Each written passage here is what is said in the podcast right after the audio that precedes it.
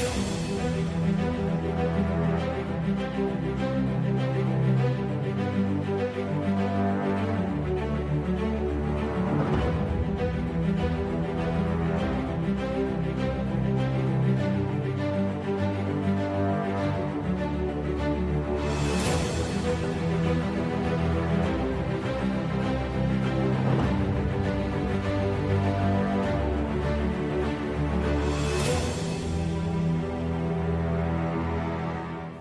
Welcome to Christ in Prophecy. I'm Nathan Jones, the Internet Evangelist here at Lamb and Lion Ministries. And I'm Tim Moore, the Senior Evangelist at Lamb and Lion.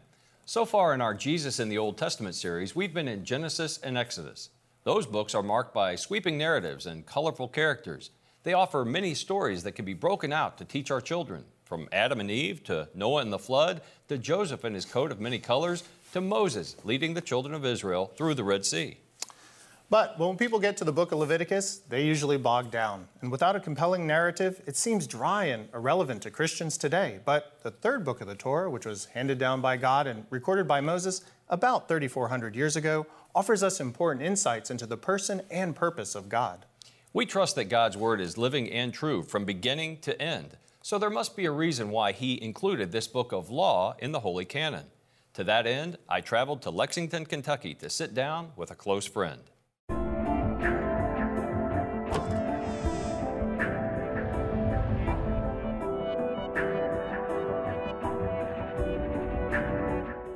Our guest today is an expert on the law, not the 613 laws that observant Jews follow even to this day, but an expert on the law as it is applied, at least in the United States. Stan Lee is a lawyer from Lexington, Kentucky. And not only that, he is a person who has served in the legislature here in Kentucky for over 20 years. And so he is an expert in the law, and he has been an outspoken voice of Christian values, a strong advocate for life, and my own dear friend and mentor, Stan. I got to tell you, I'm delighted to have you on the program, and I appreciate you joining me on this episode of Christ in Prophecy. Well, Tim, thank you for uh, allowing me to be here and share uh, share a little bit in the ministry you're engaged in now. We've known and followed Lamb and Lion for years, supported it, and want to continue to do so. And, and I'm just thrilled to death to, to be here and participate. Well, one of the things I learned, Stan, when I was doing a little research even on you, and I don't think I recollected this from your time in the legislature, but your actual first name is Joseph. You know, I could have had you on a few weeks ago when we focused on that biblical exemplar, but uh, we didn't do that. Instead, I knew I wanted to talk to you about the law. And so today our focus is on the book of law, Leviticus, and you actually determined early in your life to pursue a career in the law. So what motivated you to follow in the footsteps of another famous Kentuckian, Abraham Lincoln? You mean other than my striking resemblance? uh, well, I didn't say that, but yes, of course. no, I, I always wanted to uh, engage and advocate uh, for uh, underdogs and, and really to fight for people. And the law is a natural place to do that. It's a natural arena uh, to be involved to help people and then later, of course, uh, the politics in the legislature was just an extension of that. Well, clearly, and, and sort of like me, in your late 30s, you felt motivated to run for elected office. And so I'm curious what motivated you, and you already mentioned to advocate for the underdog, but what else motivated you to pursue a, at least a season of life serving in the Kentucky legislature? And what was your goal when you went to Frankfort, our state capital, and served all those many years? Well, one of the primary reasons is the life issue, and I think we'll touch on that a little bit later, but that's always been a very important issue uh, for me. Uh, pr protecting unborn children uh, seems like a no-brainer uh, to a rational and sane person. Uh, but the other reason, which evolved to become the primary reason to stay and fight, is that the attacks on, on religious liberty and religious freedom that have become so pervasive. Uh, I saw that as a threat, uh, not only to our country, but a threat to Christians as a whole. I mean, the, what's going on, in my view, is a systematic uh, effort, as you know, to try to get God out of everything. And uh, I, I, believe that was wrong and that we needed to fight uh, against that and, and fight for uh, biblical views, Christian views, because I believe our country uh, and I don't think there's any doubt about it, was founded as a Christian nation. Mm. and uh, that's embodied in our founding documents and in other places, as we'll probably talk about. But those are the reasons why I ran and continued to serve for so many years. Well, and Stan, you really bring a unique perspective, and this is why I wanted to have you on this program because you are not only a convictional Christian who has practiced law, but you've actually been in a position to enact laws in this state and be a part of the American jurisprudence system. And, and, once upon a time, our system of laws was just that it was jurisprudence, it was a prudent or sensible approach to applying the law. And I would dare say that at one point, our founders understood that our laws came from what I will call um, a natural law kind of basis. Obviously, our government modeled somewhat after Rome and other uh, republics, but our founders considered the Bible as the absolute and obvious foundation upon which to build our system of laws. Would you agree? I, I, I would agree, and I, I would further uh, remind people that, that, that, there's so much evidence of that in the founding of our country and the evolution of our country uh, and our laws. Uh, our Constitution uh, our form of government uh, was drafted by our founders. And uh, I think it was was it John Adams that said, you know, our Constitution was made for a religious and moral people. It's unsuitable for any other kind of people. And so from from and that comes from from God. Uh, I, I believe our founders were Christians and therefore it was from God, the ultimate authority, that our Constitution, our ultimate legal authority on this earth, or at least in this country, was formed. And then it's from that Constitution that we get our other laws, or statutes, and then case law, and so on and so forth. So uh, I don't think there's any doubt about it. There's no real serious argument that uh, Christianity, uh, the God of the Bible, uh, is is the basis for all the laws. And we can we can go into courts, we can go into courts now, and uh, you, you, can see, and uh, in in government. Uh, in legislative sessions where we still open them in prayer. Thank God for that. Yes. There's a reason for that. We're asking for the blessing of the Lord over the legislative process because, you know, we know in Romans, I think 13, God, you know, ordained government. And in our country, uh, the government is not supposed to be the leaders in Frankfort or Washington. The government really is the people, of the people, for the people, and by the people. That's not just a fancy phrase, it's not just a cliche. That's our country. And as long as we preserve that, we'll preserve liberty, uh, particularly religious liberty. Uh, again, enshrined in our Constitution and Bill of Rights. Certainly it is. We often cite, and I have uh, the Chief Justice of the Supreme Court, Earl Warren, who was not always conservative, but in the mid 50s gave an interview in Time magazine where he said this country was founded on Christian principles and on the the good book. And so he, he referenced the Bible and he said, as long as we honor those principles, I believe no great harm will come to us. And, and you can't imagine a Supreme Court justice saying that today in a national magazine, let alone uh, being tolerated by many in our country. But you and I served at the state level, and a lot of Americans today lament what they would consider the swamp of politics at all levels, but especially in Washington. And yet, as we've discussed, the founders really enshrined Judeo Christian values and, and, principles in all of our founding documents in our system of government itself at every level. And that's engraved throughout Washington, even at the state level. You can go to the United States Supreme Court and see Moses uh, carved on the, the frieze outside the court itself holding the Ten Commandments. You can go to our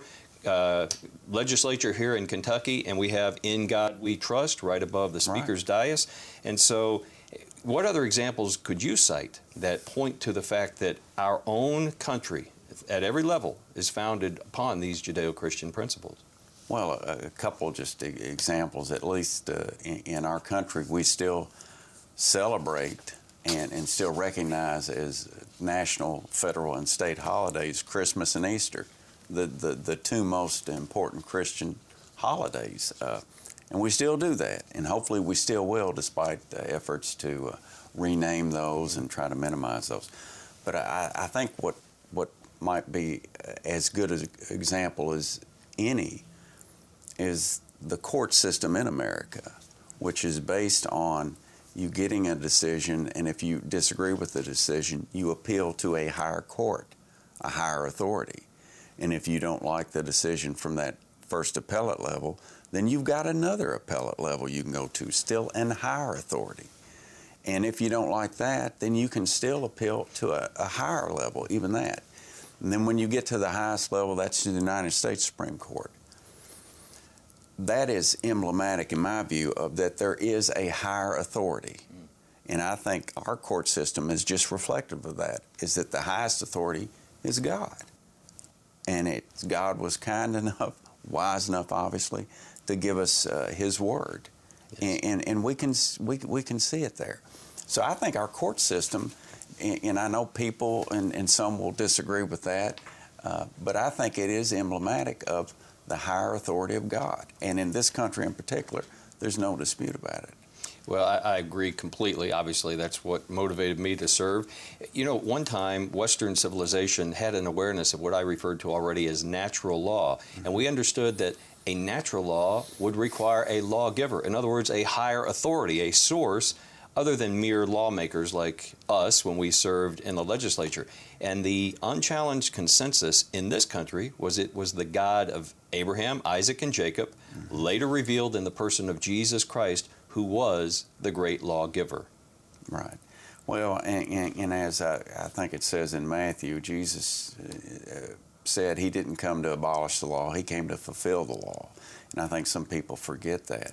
Uh, but I think Jesus, as the lawgiver, uh, uh, helped define and, and help that concept to be involved a little bit more.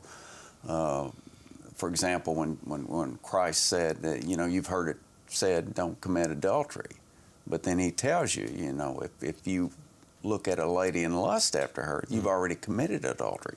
And I think what Christ is saying there is that these laws, these rules uh, were not put in place, uh, uh, were not handed down uh, from on high simply to be traps or snares to, to, to, to enslave people, but to show you how to live, to have a life that's full.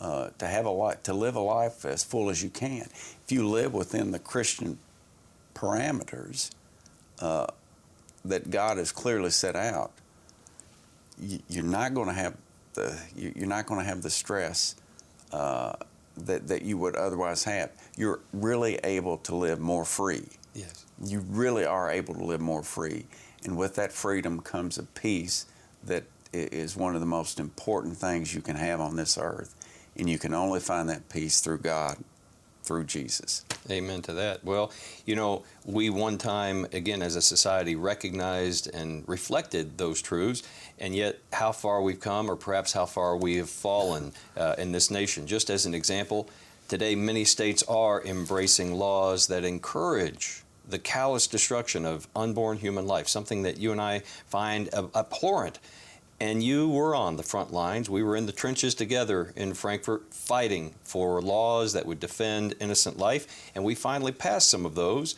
that would protect unborn life, at least here in Kentucky. What is the status from a legal perspective of some of those laws as it relates to going forward to the Supreme Court? Because they're always challenged by those on the left who want to embrace abortion. Sure, and and, and uh, I'll, I'll, give you a good example, and, and I'll try to be as brief with it as, as I can. Uh, in 2018, when you and I were, were still serving together, we passed House Bill 454. Addia Wuchner was the uh, primary uh, sponsor of that. You and I and Joe Fischer and some others co-sponsored that legislation. And this was a bill to uh, basically prohibit abortion after 11 weeks of gestation, but more importantly, or more specifically, to prohibit the, the uh, dismemberment and evacuation procedure, mm. which, which, is really hard to even discuss because if you did that to a live animal, you would be vilified and, and tarred and feathered and drugged out through the street by so many people. But they were doing this to unborn babies. That bill passed overwhelmingly in the House and the Senate uh, was signed uh, into law by the governor, and then it was immediately challenged at the district court level, was declared unconstitutional. Then it went to the Sixth Circuit, where our new governor decided he was not going to defend the law anymore. So our new Attorney General, Daniel Cameron, decided that, that he wanted to step in and defend the law, which is what our Attorney General should be doing. Of course. So in any event, uh, they sought a writ of certiorari with the uh, uh, U.S. Supreme Court, and they accepted it. And they just had arguments within the last 30 days on that issue before the United States Supreme Court. And, and based on the argument and comments of the justices, it appears pretty clear that they're going to side with the Attorney General, allow his intervention into that, and hopefully he'll be able to uh, continue to defend that law. But, but again, the point is, is that you pass laws like this, the people support it wholeheartedly, sure. overwhelmingly, and then you have a, a, a, district court judge appointed for life, uh, really has no accountability to anyone, uh, throwing out a law like that, and then for them to say the attorney general can't defend it, it, it it's it's outrageous. But I think we know where that comes from. You know, Stan, anyone who's watched uh, a courtroom drama on TV or the movies knows that a witness must swear to tell the truth, the whole truth, and nothing but the truth. And often they lay their hand on a Bible as they swear that oath. Why has that been the practice in an American courtroom, and what does it signify? Well, the significance of it is that, uh, again, the, this, this goes back to the founding of our country as a Christian country. It is a Christian country. Uh, it's a, we were founded as a Christian country. Uh, uh, to be tolerant of other people's faiths and beliefs, certainly, but we were founded as a Christian nation. And because of that founding, the ultimate authority has always been seen in our country uh, and is embodied in the court system, I believe, and that by this, this act as well that when you take an oath, when you swear an oath on the Bible, you're swearing uh, an oath to God that you will tell the truth. That's an oath you don't want to break. The Bible's pretty clear about that. Right. And there are, you know, bad consequences if you were to break an oath like that. Um, it, it, it's also, uh, uh, if, if you tell untruths under oath, that's called perjury. That's, that's a crime. But breaking your oath to God is even seen as a, as a, a worse thing to do, so to speak. So, yeah, that's further evidence of that, that higher authority. Of the higher authority, of the not a higher, the highest yes. authority, in my view. Well, very obviously so. As America continues down a path to moral revolution, what do you see as the next wave of laws that the progressive left, uh, the radical left, will tend to advocate? Well, one, I think they're they're they're going to try to do away with homeschooling. Uh, there's they've been fighting against that for years. They don't want parents to be able to teach their own children. They want to take our children and indoctrinate them. We saw that even in the race in Virginia for governor. How we, that we, uh, we, just saw how that played out. Yes, and we the did. parents pushed back, and I was so encouraged by yes. that. But the other thing they're going to do is they're going to use health as a means to try to ultimately uh, restrict Christians. I mean, that's what's going on. Uh, and it doesn't take a historian to see the, the parallels with what the Nazis did in Germany. They used health as a reason to first identify Jews. They used health then as a reason to segregate the Jews. And then they used health because they considered Jewish people to be dirty, diseased, filled people. Then they used health as the reason to start rounding them up yeah. and exterminating them. And what has gone on in this past year in this country? They've used health as a reason to close churches, to tell people they can't get together and worship. We had a governor in our state who closed churches, who sent the police to take down license plate numbers of people who were wanting to worship. They, they put nails down at the entrance of churches to try to keep people from going to church. Mm. That's what our governor did in this state, and all under the guise of health care. Right. So that's going to be the modus operandi I think that they're going to try to employ uh, to ultimately try to, to, to, to shut down Christianity. But I'm here to tell you it's not going to work because God is bigger, God is greater, and we're going to prevail. God will prevail. He I have no will. doubt about that. Well, we know he wins in the end. That's the whole message of, uh, of Scripture and Revelation. Speaking of which, Jesus said that he came to fulfill the law, not to abolish it. Uh, so, on a personal note, describe your relationship with the one who fulfilled the law of God. Well, uh, yeah, I think I touched on it a little bit earlier. I, the, when I was saved, when I came to Christ, uh, I was able for the first time in my life to have a peace. Uh, I grew up kind of, you know, with a bit of anger about this and that and and and and, and whatnot, and, uh, uh and and anger at some injustice and that sort of thing, but uh, didn't really know how to deal with that uh, until I came to the Lord. Mm and and through Jesus, uh, you know that you can be forgiven uh, of sins, of shortcomings, uh, and have your sins forgiven and forgotten, uh, and to have someone else to help carry the burden, and to carry, real not help, but carry the entire burden, uh, gives you a peace. Any, I'll, I'll give you an example. Any success that I've had uh, in, in, in, my career it, has been because of God. It's mm. been because of Jesus Christ. Yes. God's brought, brought me any measure of success I've had, in, in, which is great.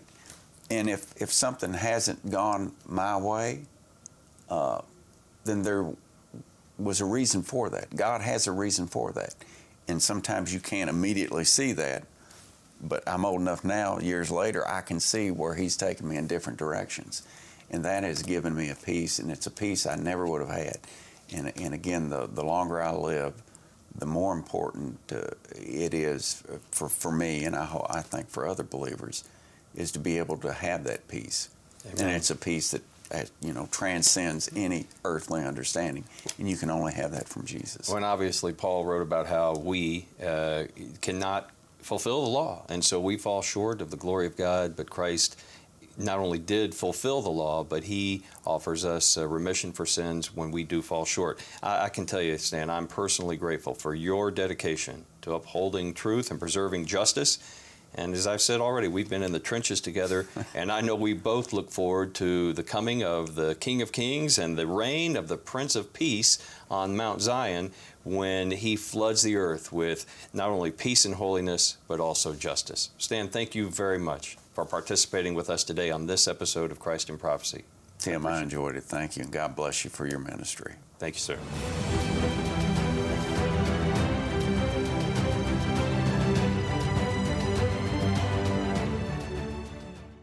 While I was in the Kentucky legislature, I grew to have a love hate relationship with the law.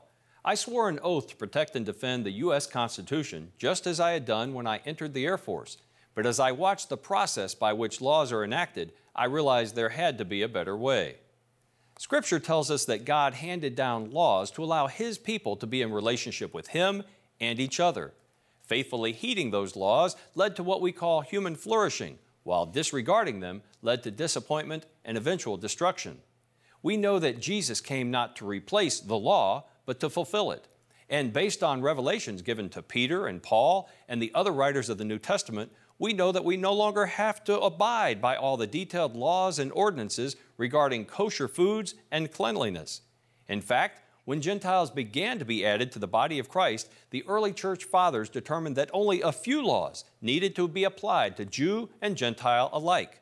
So much for the argument that we have to attempt to honor all the dietary and hygienic laws of the Old Testament. For just a moment, though, I want to highlight a specific Christian lawyer. I know the joke would suggest that is a contradiction of terms, like military intelligence or honest politician.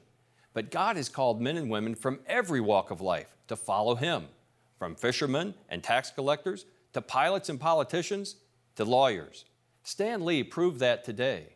One of my own American heroes was a Union general who served during the Civil War.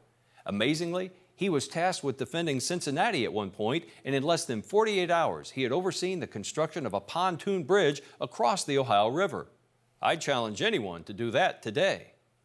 Following the war, he returned to practicing law, but his faith in Christ compelled him to take on a sweeping project. He decided to approach the account of Jesus and his resurrection as if he were examining a legal case. The result was a work of historical fiction that conveyed the beautiful truth of Jesus' life and resurrection and his power to change lives. You know his story as Ben Hur, a tale of the Christ. Lew Wallace was the American lawyer, Union general, and gifted author who penned this story. His fame was so widespread that Indiana chose him as one of their two exemplars to be honored in the U.S. Capitol's National Statuary Hall. How does this apply to you? No matter what your profession or calling, you can be used of God to bring glory to Him. Foremost among the opportunities presented to you is the commandment to share the gospel. You have your very own tale of the Christ. Communicate with everyone you can how He has impacted your life and why you are looking forward to His soon return. Tim, I sure love the example of the lawyer you gave us, Lew Wallace. Uh, I also love the Charlton Heston movie. I think Ben Hur has some of the best chariot races in all the movies out there. You're exactly right. And Lew Wallace did an incredible amount of research and wove a lot of historical facts into his novel. As a matter of fact, because it culminates with Ben Hur's life changing encounter with Jesus Christ, it qualifies as a work of historical fiction.